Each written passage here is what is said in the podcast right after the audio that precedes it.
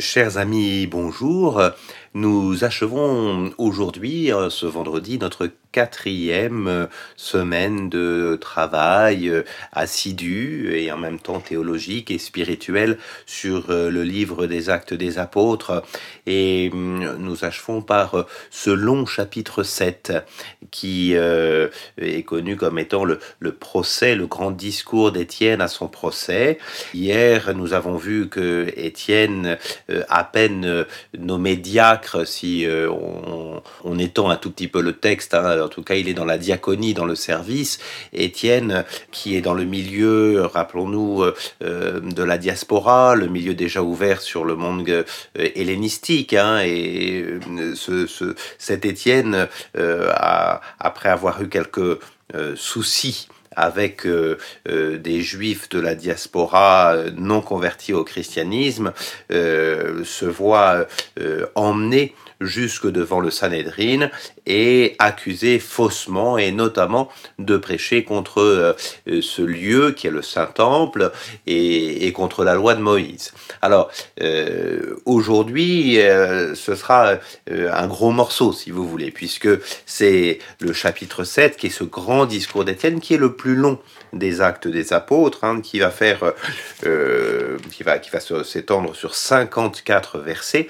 Donc, pour être très honnête, je vais pas pouvoir faire une lecture aussi euh, précise, verset par verset, que ce que nous avons fait jusque-là. Et si je le faisais, ce serait quelque peu fastidieux. Euh, je vais essayer de retenir avec vous les grands traits de euh, ce discours d'Étienne. Donc je vous invite tout simplement, si vous n'avez pas déjà fait, à euh, mettre votre podcast sur pause, à lire l'ensemble du discours, vous en avez pour cinq minutes, hein, de lire l'ensemble du discours, régalez-vous, hein, puisque vous allez y voir euh, un résumé, le plus beau des résumés qui soit, de toute l'histoire que vous connaissez si bien, qui est l'histoire de l'élection du, du peuple juif en Abraham, et puis ensuite de sa libération euh, sous Moïse. Voilà. Donc euh, prenez quelques instants, et puis euh, voilà, mettez sur pause maintenant, et puis je vous retrouve tout de suite. Alors, vous avez lu ce discours d'Étienne, hein, qui est un discours euh, euh, non pas adressé euh, à la foule comme on a eu quelques discours de Pierre, mais bel et bien un discours qui se fait devant le Sanhédrin, donc en réponse à un procès. C'est une forme de plaidoirie finalement qui est demandé à, euh, à Étienne quand le grand prêtre lui dit en est-il bien ainsi hein? Donc il veut la version d'Étienne. Et Étienne, plutôt que de répondre directement en disant mais pas du tout, j'ai jamais parlé contre le temple ou pas du tout, j'ai jamais parlé contre la loi, Étienne va se lancer dans une, dans un, dans une grande plaidoirie qui sera tout, qui consistera tout simplement à raconter l'histoire, euh, cette, cette grande histoire qui est l'histoire biblique que nous connaissons bien. Euh, voilà, il la commence en Genèse 11-12, c'est-à-dire au moment où, où, Abraham quitte son pays, hein, euh, les premiers voyages d'Abraham, vous l'avez vu, et puis cette histoire, elle va euh, s'achever si vous voulez, euh, avec euh, euh, la manière dont Salomon va, à la toute fin, dédicacer le temple et en faire un lieu sur lequel la, la, nuée va pouvoir descendre. Donc, au fond, voyez-vous, les choses sont bien cadrées. Il y a d'une part des choses qui viennent de, ce qu'on appelle la Torah, hein, la Torah, c'est-à-dire le Pentateuque, les cinq premiers livres de la Bible, et notamment Genèse, Exode, hein, donc nous avons vraiment les épisodes qui sont racontés ici, alors de façon extrêmement vivante, et puis c'est une forme de, on pourrait presque dire de, de midrash, c'est-à-dire de lecture commentée de la Bible. Hein. Vous voyez combien euh, dans votre Bible apparaît en, en italique euh, l'ensemble des, des, des, citations, et elles sont nombreuses, hein, euh, on y reconnaît véritablement euh, cet Ancien Testament, aussi bien la première phrase hein, au verset 3, hein, quitte ton pays, ta parenté, va dans le pays que je te montrerai, qui fait partir Abraham, que tout ce qui va toucher également à, à, la promesse faite à Abraham d'une postérité, au verset 6, hein, où on va citer notamment allègrement Genèse 15, hein, c'est-à-dire le moment où Dieu fait alliance avec Abraham. donc un premier choix qui est celui d'Abraham. on passe assez vite sur Isaac et Jacob, comme vous l'avez vu, mais pour s'arrêter sur une deuxième figure, et c'est sans doute pas un hasard si euh, Étienne s'arrête dessus, qui est euh, la figure euh, de Joseph. Hein, Joseph, le cycle de Joseph, dont on estime qu'il fait des chapitres 37 à 50. Hein, ce Joseph rejeté par ses frères hein, et qui va pardonner à ses frères. Là aussi, l'histoire nous est racontée avec beaucoup de, de précision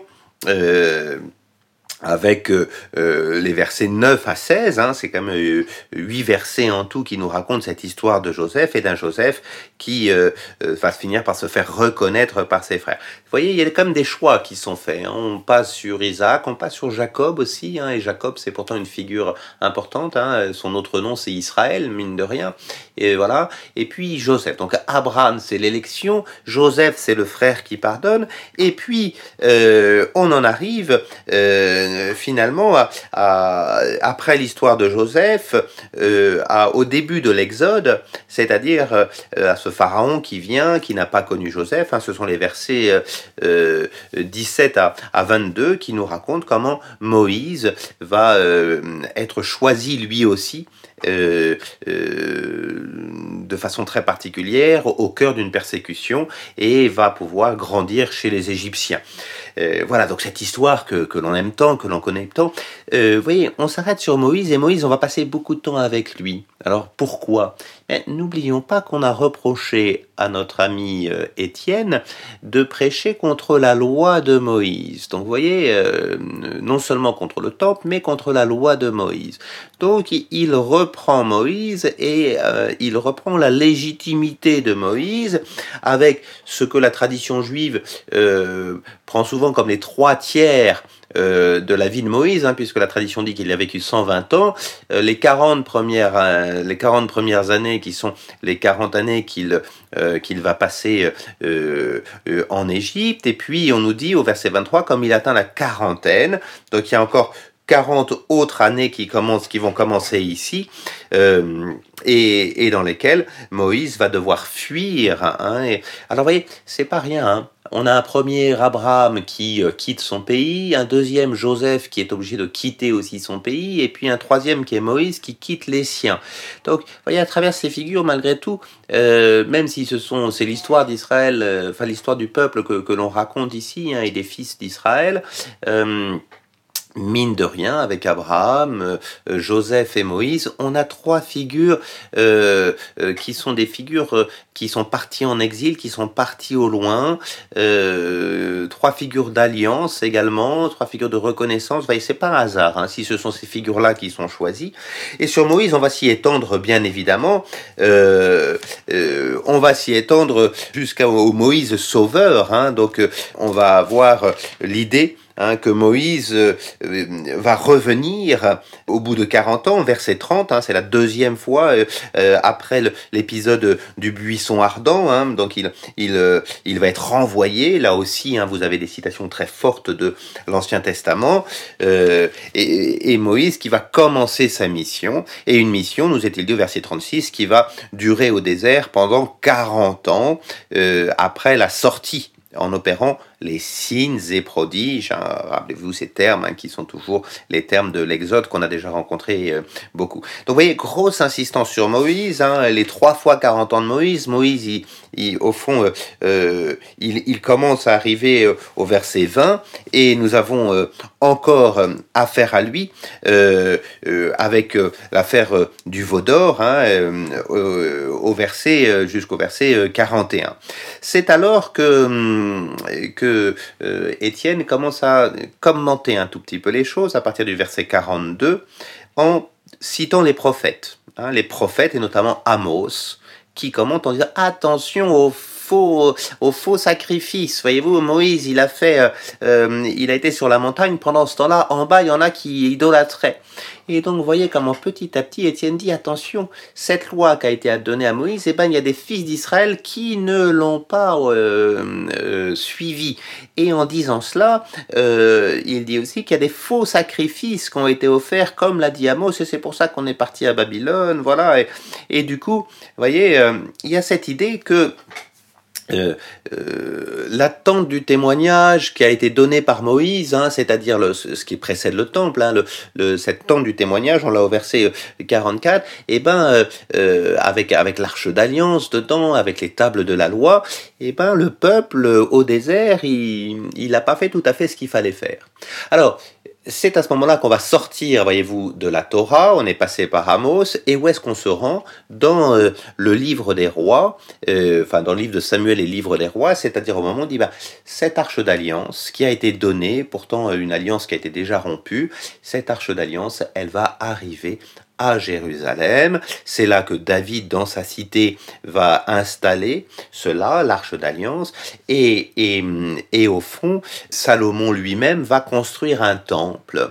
Euh, mais quand Salomon va construire le temple, il va être bien conscient qu'en construisant ce temple, ce temple n'est qu'un lieu où Dieu fait habiter son nom, mais euh, comme il est cité au verset 49, Le ciel est mon trône, la terre l'escabeau de mes pieds, quelle maison me bâtirez-vous, dit le Seigneur, quel sera le lieu de mon repos, est-ce que c'est pas ma main qui a fait tout cela?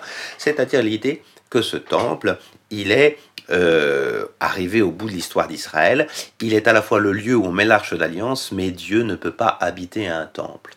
Et donc vous voyez, euh, Dieu est au-dessus du temple. Donc vous voyez comment, tout en commentant l'histoire d'Israël, euh, euh, Étienne prend une double position. Il dit la loi, petit 1, vous avez été incapable, euh, vous, de, la preuve au moment du Vaudor, le peuple a été incapable de l'observer, petit 1. Petit 2, si on prend le temple pour la demeure de Dieu comme étant idolatrique, si vous voulez, pour idolâtrer Dieu, eh ben ça ne va pas. Et donc vous voyez comme petit à petit sur les deux euh, sujet sur lesquels il était interrogé, celui de la loi d'une part et celui du temple d'autre part, il prend position. Et c'est pour ça que tout d'un coup, euh, verset 51, là, il va commencer à attaquer ceux qui l'attaquent. Nucrède, oreille et cœur, hein, euh, vous résistez à l'Esprit Saint, vous êtes comme vos pères, hein, vous avez persécuté le juste. Hein, euh, voyez, persécuter le juste, comme Joseph, dont on a parlé, comme Moïse, qui était aussi un juste persécuté. Voilà. Et d'autre part, il leur dit, ben maintenant, vous venez de trahir, d'assassiner euh, ce juste, vous avez, euh, vous qui aviez reçu la loi et qui ne l'avez pas observée. Au fond, ce que dit Étienne, c'est pas je suis contre la loi, c'est je vous signale que c'est vous qui n'observez pas la loi d'une part et qui avez sans doute un rapport au temple qui n'est pas juste parce que vous y offrez des sacrifices et que voilà et qui en fait le temple est plus euh, n'est que le signe d'une présence bien plus haute de Dieu. Donc vous voyez. Euh, Étienne connaît parfaitement ses écritures, l'ensemble est, vraiment euh, remarquablement bien construit. C'est une argumentation euh, fabuleuse, alors un peu longue, hein, où il reprend toute cette histoire, mais pour dire au fond, je n'ai rien contre le temple, mais je sais que Dieu est plus grand que son temple. Je n'ai rien contre la loi, mais je sais que vous avez été incapable, vous, de l'observer, cette loi. Hein, et, c'est au fond l'argumentation, je fais un peu vite hein, malheureusement, l'argumentation d'Étienne. Voilà. Et, et forcément, quand on les on leur dit vous n'avez pas observé cette loi, à ces mots leur cœur frémissait de rage, ils grinçaient les dents contre Étienne. Voilà, et c'est là que et nous verrons ça demain que euh, les choses vont mal se passer pour Étienne. Euh, voilà, il les a mis devant leur responsabilité. Et ben on va voir ce qui se passe. Et cela, ce sera euh, non pas demain, excusez-moi, mais lundi, hein, où nous reprendrons en début de cinquième semaine. Ce sera un moment important parce que nous passerons dans la deuxième partie du livre des Actes des Apôtres. À lundi donc.